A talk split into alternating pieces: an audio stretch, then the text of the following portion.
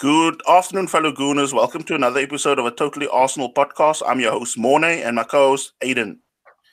How's it, guys? Back in the top four after being out there for a bit. Uh, two good professional results. We'll get into the Southampton game first. Uh, we thought it may be a tricky affair, but Arsenal showed very early on the intent that they weren't going to be bullied at home. Yeah, very clinical performance with Ramsey captaining the side. Um, Emery mixing the side up somewhat from the Bate game. We, we brought in Leno, Sokratis, Torreira, Kolasinac, Ramsey, and Lacazette. Uh, they came in for Cech, Koscielny, Nacho, Guendouzi, Ozil, and Auba. Um, Arsenal sprang out fast out of the traps, catching the Saints totally on the heels. Um, I think uh, only one chance that they had, like very early on, Southampton was where a got moved into the box and uh, into the Arsenal, sorry, and uh, Nathan Redmond ran in on the Arsenal goal, but it was like quite good work by Mustafi and Leno to you know manage to hold the ball out. Um, we take the lead on six minutes uh, with Iwobi getting down the left flank. He whips it across Lucas Torreira, was actually all down by Jack Stephens, and I think the ref was just allowing play to go on because I mean it was right in front of the ref. Yeah. Um, the ball reached Mkhitaryan, who shot that goal. Like a, look, it seemed somewhat wayward, but I mean with like I said, being played onside by Vestergaard, he managed to backheel the ball past Angus Gunn.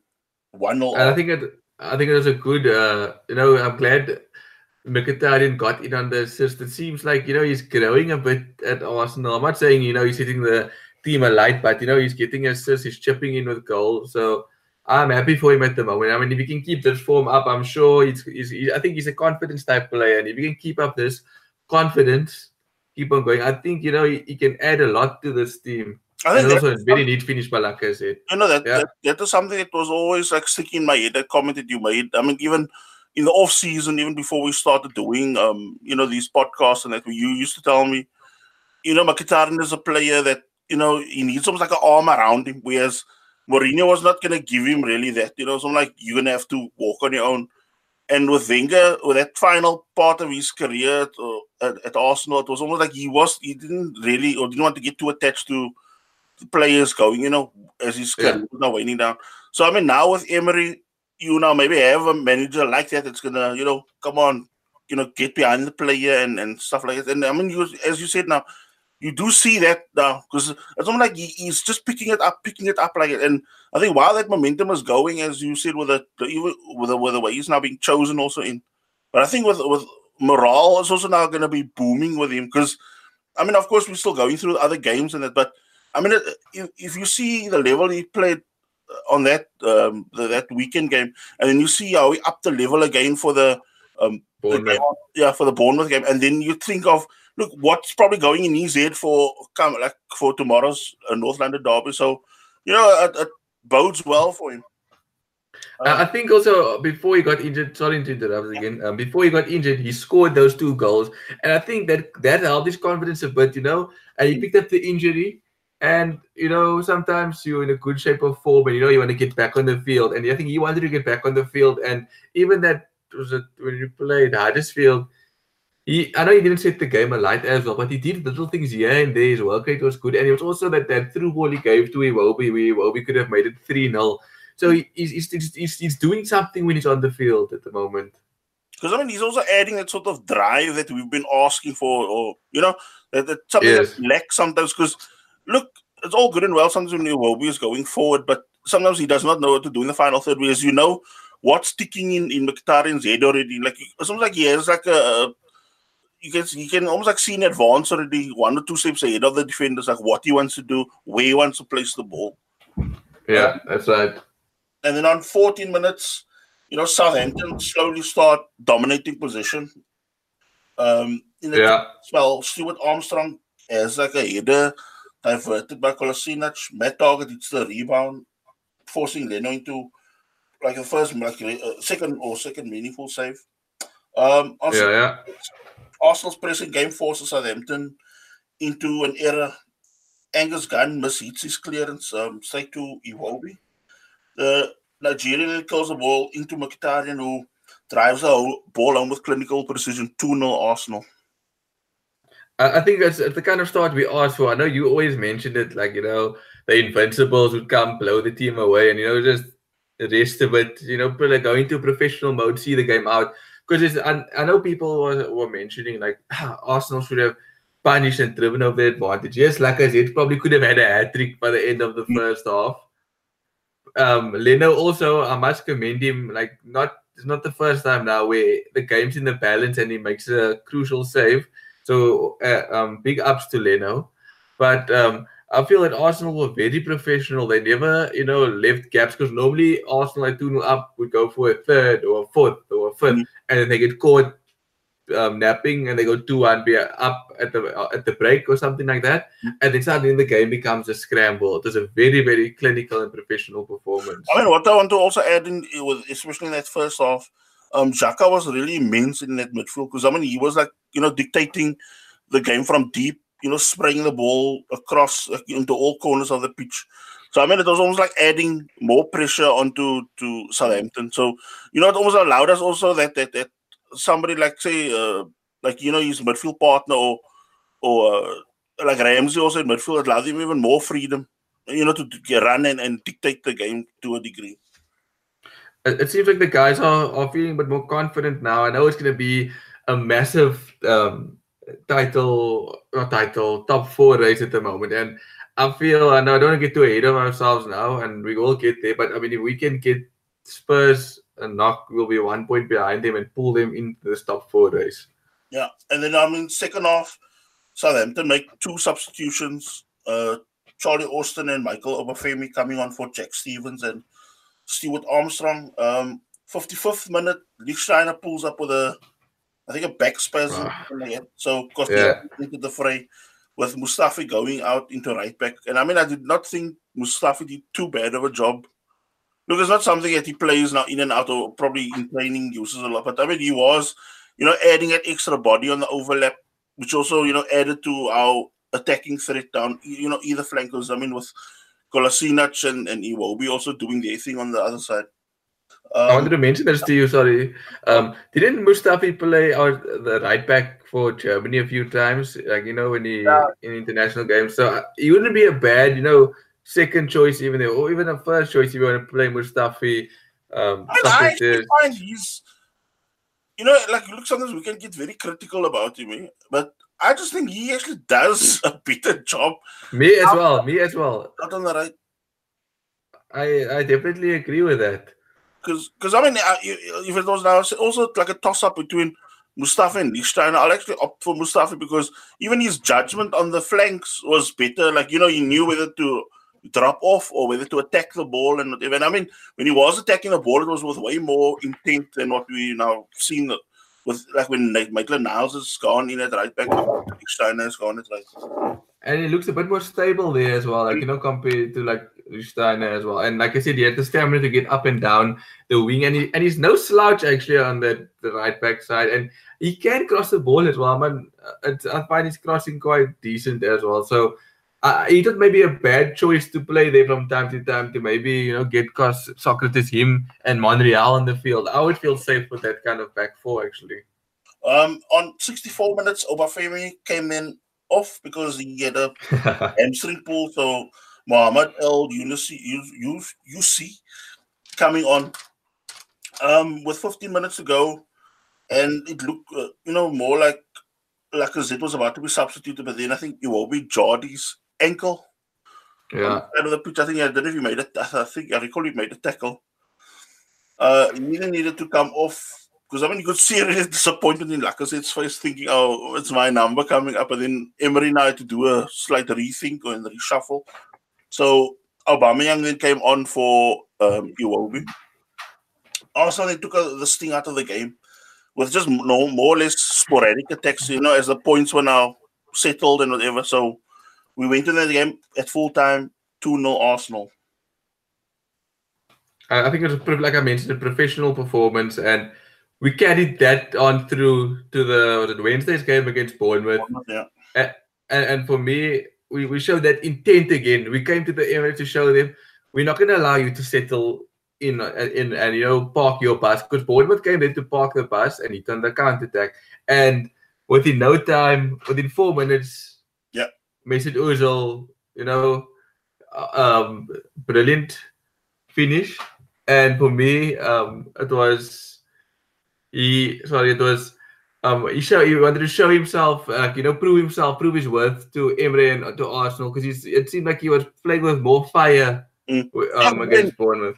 That that little dink of his, I'm like now his trademark. I call it yes. a little dink because it's like we just stabs the ball into the ground and then loop takes it over the keeper. I mean, it was a brilliant finish. I mean, even like oh, hours after the game, I mean, when I was going through different um, sports channels or sports networks, listening to the pundits talking, and everybody was talking about that ball. And I mean, even like on match of the day, Ian Wright, there were Gary Lineker was asking Ian Wright to almost like kind of explain that whole formula of Ozil's finish. But yeah, I fully agree with you that performance of Ozil.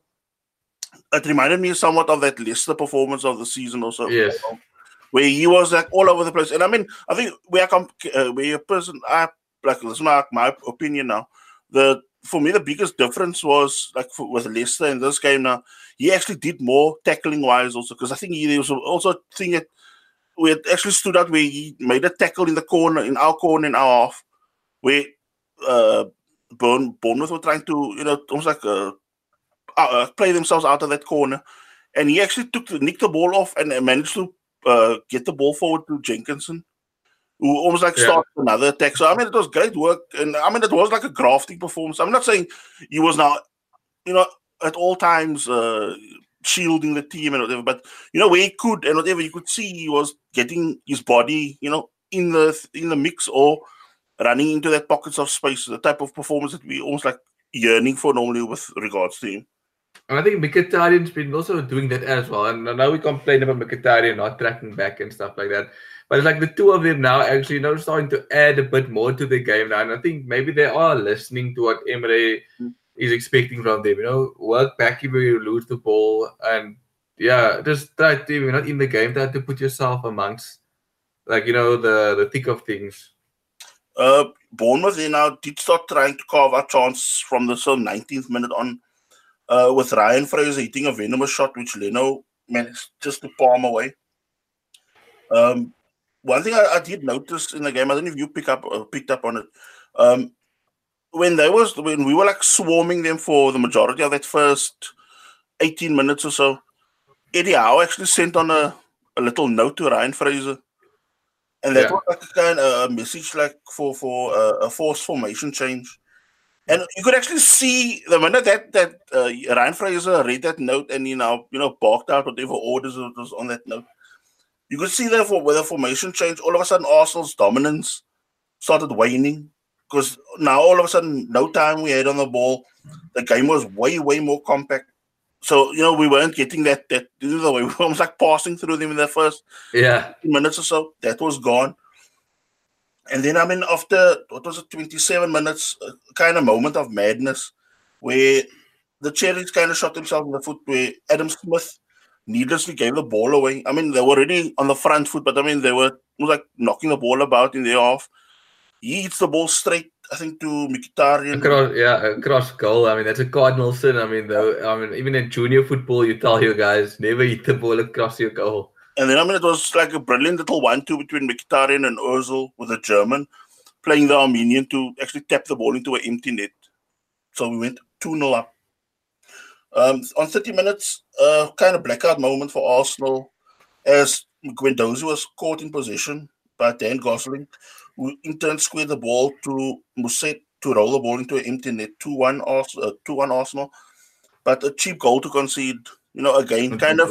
That, that is something I think that's what you also mentioned a while back, where that is where you actually feel sorry for someone like Leno. Because, look, that guy wants to keep a clean sheet. I mean, in a game that was probably going to go only one way but it's like you know these type of things that, that almost like erases all that because uh, uh, it's not like stuff we can actually you know still try to make a save. It's not like he's just being set up like that where they're just knocking the ball past him through an error like that happened in front of him, and then it's like just a little tap in and he you know has zero chance to get to the ball. Yeah, I think you know that that uh, as a youngster towards he probably had that lapses in concentration, so it's something you you will get on with you know when the the longer he played, but I mean it's it's a, a lot of Arsenal's goals. If you can look back to this season, it wasn't really individual brilliance or you know they really carved this open. It was us making individual errors which cost us a lot of points. If you go back to think about Crystal Palace, that mm. last minute penalty or just before like in the last dying embers of the game, against Wolves, we gave a stupid goal away. Liverpool, we gave stupid goals away. I mean, we could have actually, I'm not saying, oh, we could have been in the tight race, but we could have been there and there about probably like in a Spurs situation because we threw a lot of points away, actually. We gave points away. And I mean, if, if you think of what we had to do now to get, say, certain, I mean, not saying all because, look, there was also errors, blunders in, in games that we played other teams. Yes. Like if you take now the Bournemouth game, I had like a, a kind of blunder. The Southampton game also had a blunder. But I mean, other than that, Arsenal normally have to, you know, you know, burst, uh, have to burst the gut to, you know, create those chances to somehow carve out something out of nothing. Whereas, I'm like, we gifting teams, you know, these type of goals that you, have, you yes. saw now. You look against Brighton, that was two points dropped against Brighton. We had the lead, and then they just take a long ball over the top. We concede a goal. United also stupid error. Jesse Lingard somehow got ran through the defense. I mean, that's another two points dropped. Wolves at home, mm. two points dropped. And I mean, losing 3 2 against the struggling Southampton but also unacceptable. So you add these points together, it's six points we could have been better off. And I'm not saying um, that, you know, that oh, we could have been title challengers or something like that. But if you iron out that mistakes alone, be more solid at the back, and then you know take it from there. And oh, I actually feel that, yeah. You know, one goal that like, for me still haunts me. I mean, uh, I know you the rundown you had now with the games, and but for me, still that that goal, goal of Declan Rice against us, where oh yeah, you know, the shot gets taken. One of our players blocks the ball, which of course takes our goalie out of the equation, and that guy just smashes the ball. You know, it's like without the goalie even making a reaction to get to it. Yeah, so, and we can't be like messing up with those type of games. But you know, hopefully, come the next few fixtures, we can show the same type of performance we have been showing. Because I think we we we at the moment or prior to these games, it felt it felt, to, felt like to me that we never had that identity. You know, with George Graham, you know, Arsenal had the identity of you know solid back four, boarding boarding Arsenal, getting the result. Then you had the Wenger reign where, you know, Wenger ball trying knocking teams off the park. But with Emery at the moment, it's almost like the, the team didn't doesn't know what their true identity is as a as a team, how what's their strategy and stuff. But it, I think you know slowly but surely you can see the team is starting to get into it now. That pressing kind of game, mm. trying to maybe get the early goal and then you know dominate the game from there. Um, in the second half, uh, Koscielny managed to bag a third, a third goal for Arsenal after great work again by Mkhitaryan, who you know managed to get almost like an overlap run in on on the uh, Bournemouth defense. Managed to cut the ball across the box. I mean, it was kind of scruffy finish, but I mean, you know, we'll take it. Managed yeah. to, you know, loop over the line. I mean, the keeper managed to get it over, but I mean, the goal line technology showed the ball was, you know, clearly over. Um, Arsenal then kept on, you know, swarming Bournemouth now because it's almost like, you know, the windows are kind of knocked out of, of, of Bournemouth sails after that because look, they had actually a strong finish to the first half, and I thought they would have that to, you know, going into the second. But I mean, with us scoring so quickly in the in the second half, you could see that was a moment that was like, you know, broke the camel's back kind of thing. Um, within in the 59th minute, uh, a great run from Mkhitaryan in our own half he manages to burst past, I think, three or four midfielders of, of Bournemouth. Manages to thread a perfect ball between the two uh, Bournemouth centre backs to play in. Aubameyang, who races through, runs around Boruc, and coolly rolls the ball into an empty net. 4-1 Arsenal on the way to th- on the way to three points. Um, Mkhitaryan then walked off to a standing ovation in the 64th minute. Uh, he was subbed by uh, Alexander Lacazette um, I think 71 minutes, Denis Suarez came on for Aubameyang. Uh, we then win a free kick on 78 minutes. Lacazette, a brilliant free kick, bent in, you know, evading wall and goalkeeper to make it 5 1 on the night. Uh, the only big worry for Arsenal, uh, Kos went in for tackle in the like 87th minute. Uh, he got trodden on by Joshua King. I mean, it was purely accidental. But I mean, you could actually hear on the touchline, you know, of course, he's Koscielny screaming in pain. And I mean, many were thinking he did his knee in or something. But I think it was more just like a jarring of the, or not jarring, the a bruising of the, you know, the studs onto bone. Yeah. Know? So, you know, he managed to somehow shrug it off. So let's just hope he's now, you know, fully fit for the game tomorrow, the North London derby. Uh, not not a bad week for Mkhitaryan. Eh? Was it two two goals and three assists in the two games we played? Yeah, I'm in form play at the moment, and what is also vital for me, if you look at it, I was just looking also at, at player stats. I mean that that game of the weekend, that Southampton game. I think Xhaka went in as man of the match for that game, and I think uh, Mkhitaryan was rated very highly for the Bournemouth game. So, you know, almost like everybody looks on the ball at the moment. And, and I mean, what is also key for me, um, I think one of the journalists that I was listening to on Thursday or Friday night was actually saying uh, one thing he noticed, like, because he was in the ground watching the match. Uh, he said, uh, you know, when, when Arsenal scored, I think the f- could be the fourth goal. He said all the players, I mean, but for Leno, all of them actually got into this tight, tight huddle. And you could see they were not only congratulating each other, but they were also talking. So I just wonder if it was more like, you know, you know, we can do this, you know, we can really push now, going to the final stretch of the season. Yeah, and, and it's going on to the big game tomorrow against Spurs. It's good to see everybody's in good uh, morale and good form at the moment. So hopefully we can take it through against the struggling Spurs side as well. I mean, look, no doubt Spurs will be up for it. I mean, we've seen North London derbies where you know we've been on a run of losses and, and, and Spurs on a on a run of wins, and we managed to turn the tables. So you know anything can happen. So I just think to myself, you know, be very wary because you don't know. Look, they also have uh, almost like issues with their teams. Like uh, some, some that I think some like Eric Dier hasn't been training for a while because he's got tonsillitis. Dele Alli will not be risked, I think, until mid March. So I think the, the, the key men again for Spurs will probably be, you know, your Harry Kanes, your um, somebody like uh, Son and, and uh, Eriksen. But I mean, for me, Eriksen is.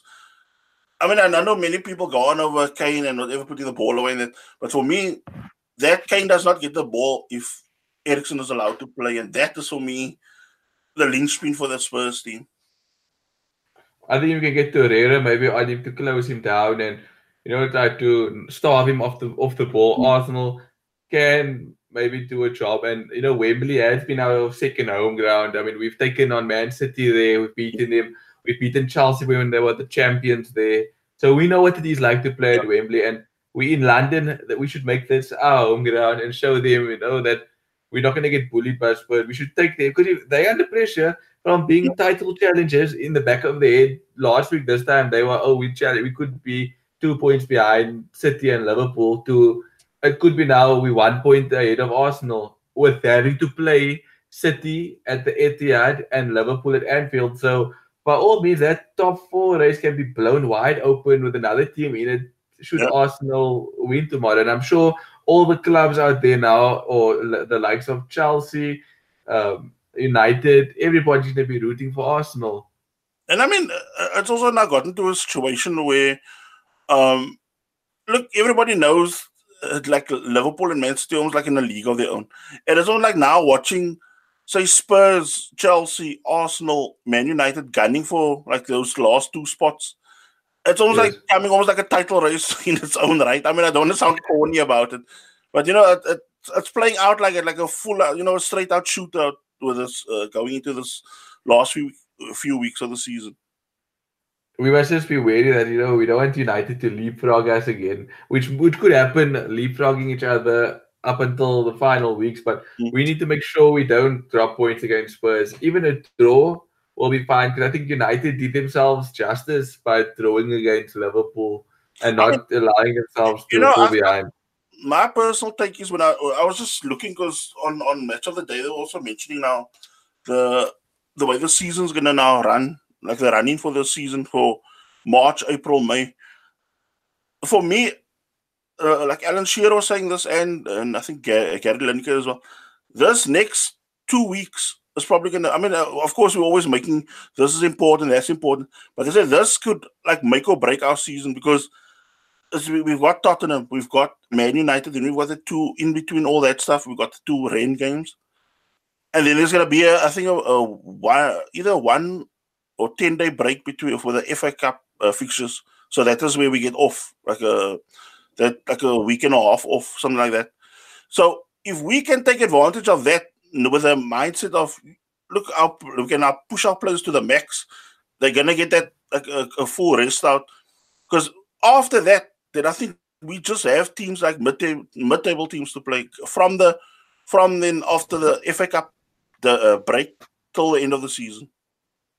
I think Goodison Park and I know they very but if I think going to Goodison Park and the Molineux is going to be very tough stadiums to go to. I mean, Wolves have shown that they can give you hell if, if they want to. I mean, Arsenal has to go to the Molineux, and so does United. Mm. So, so I think there as well, the, the the clubs have to you know make sure that they get the points there. I mean, uh, look, the question is now because if you also look at it, the gap between sixth and like say eight, uh, seventh and eighth, and there's such a big gulf already there. So you know, everybody's just wondering are people now just going to be playing for positions now, you know, going into that latter months of the season? Or, okay, if you're going to now have a, you know, a relegation threatened team, you don't know what sort of effort they put in normally at the end.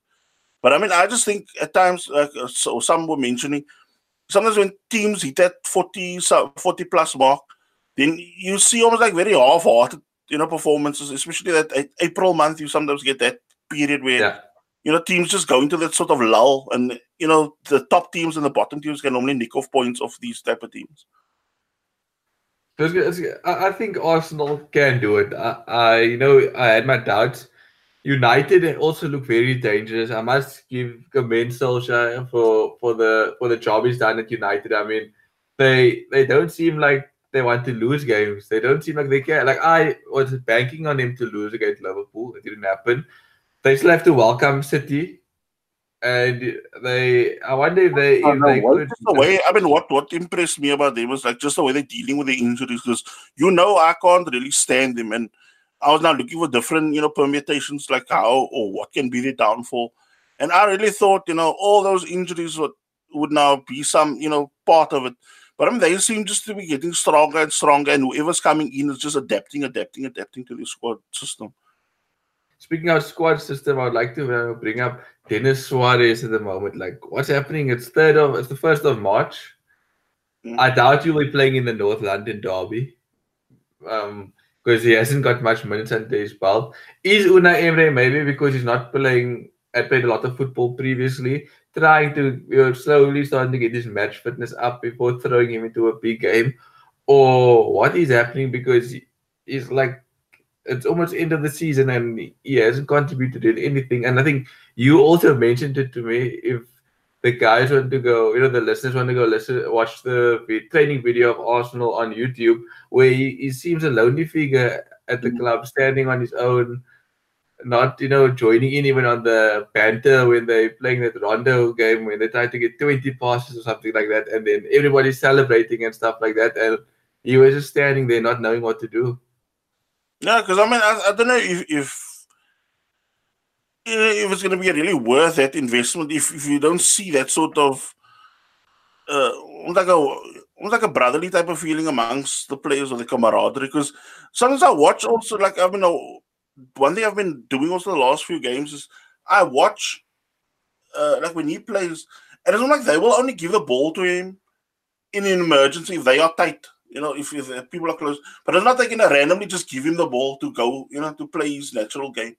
And I think I don't know if it's like they, don't trust him yet with the ball or he's not that.